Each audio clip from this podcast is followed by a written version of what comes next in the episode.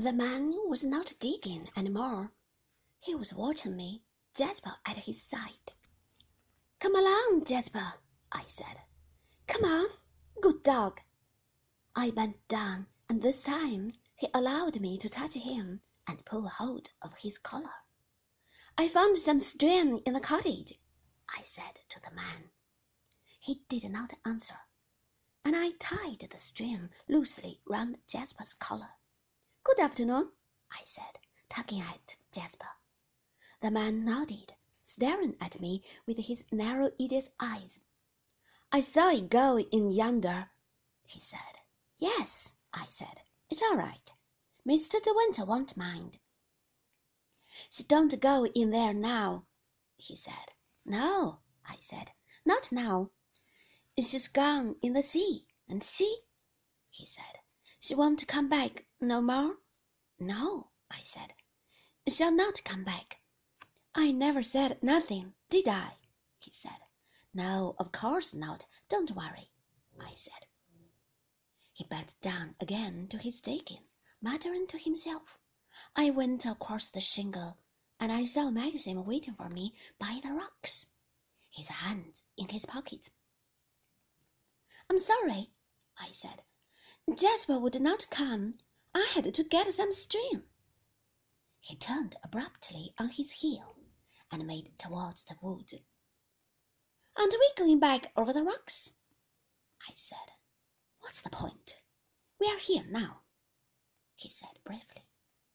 We went up past the cottage and struck into a path through the wood.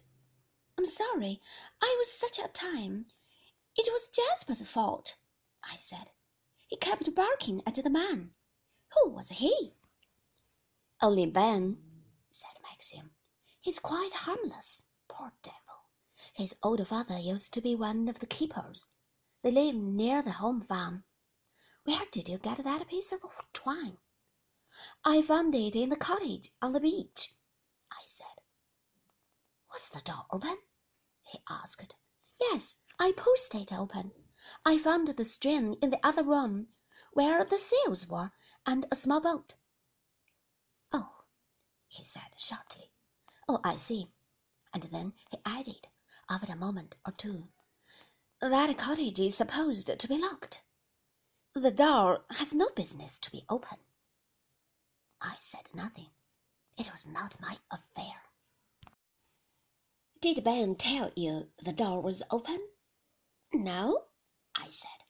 He did not seem to understand anything I asked him. He makes out he's worse than he is, said Maxim. He can talk quite intelligibly if he wants to. He's probably been in and out of the cottage dozens of times, and did not want you to know. I don't think so, I answered. The place looked deserted, quite untouched.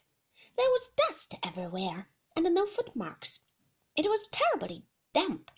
I'm afraid those books will be quite spoilt, and the chairs, and that sofa. There are rats there, too. They have eaten away some of the covers. Maxim did not reply. He walked at a tremendous pace, and the climb up from the beach was steep. It was very different from the Happy Valley. The trees were dark here and close together. There were no azaleas brushing the path. The rain dripped heavily from the thick branches. It splashed on my collar and trickled down my neck. I shivered. It was unpleasant, like a cold finger. My legs ached after the unaccustomed scramble over the rocks, and Jasper lagged behind, weary from his wild scamper, his tongue hanging from his mouth. Come on, Jasper, for God's sake, said Maxim. Make him walk up. Pull at the twine or something, can't you? Beatrice was right. The dog is much too fat. It's your fault, I said. You walk so fast. We can't keep up with you. If you had listened to me instead of rushing wildly over those rocks, we would have been home by now, said Maxim. Jasper knew his way back perfectly. I can't think what he wanted to go after him for. I thought he might have fallen, and I was afraid of the tide. I said, Is it likely I should have left the dog had there been any question of the tide? said Maxim. I told you not to go on those rocks, and now you are grumbling because you are tired. I'm not grumbling, I said. Anyone, even if they had legs of iron, would be tired walking at this pace. I thought you would come with me when I went after Jasper anyway, instead of staying behind. Why should I exhaust myself careering after the damned dog? he said. It was no more exhausting careering after Jasper on the rocks than it was careering after the driftwood on the beach. I answered. You just say that because you have not any other excuse. My good child, what am I supposed to excuse myself about? Oh, I don't know, I said wearily. Let's stop this. Not at all. You began it. What do you mean by saying I was trying to find an excuse? Excuse for what? Excuse for not having come with me over the rocks, I suppose. I said. Well, and why do you think I did not want to cross to the other beach? Oh, Maxim, how should I know? I'm not a thought reader. I know you did not want to. That's all. I could see it in your face. See what in my face? I've already told you. I could see you did not want to go. Oh, do let's have an end to it. I'm sick to death of the subject. All women say that when they've lost an argument. All right, I did not want to go to the other beach. Will that please you? I never go near the bloody place or that goddamned cottage. And if you had my memories, you would not want to go there either, or talk about it, or even think about it.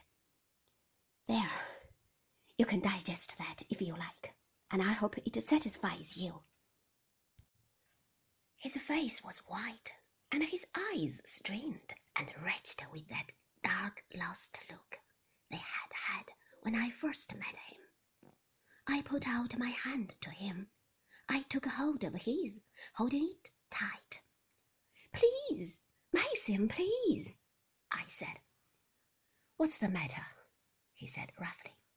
I don't want you to look like that, I said. It hurts too much.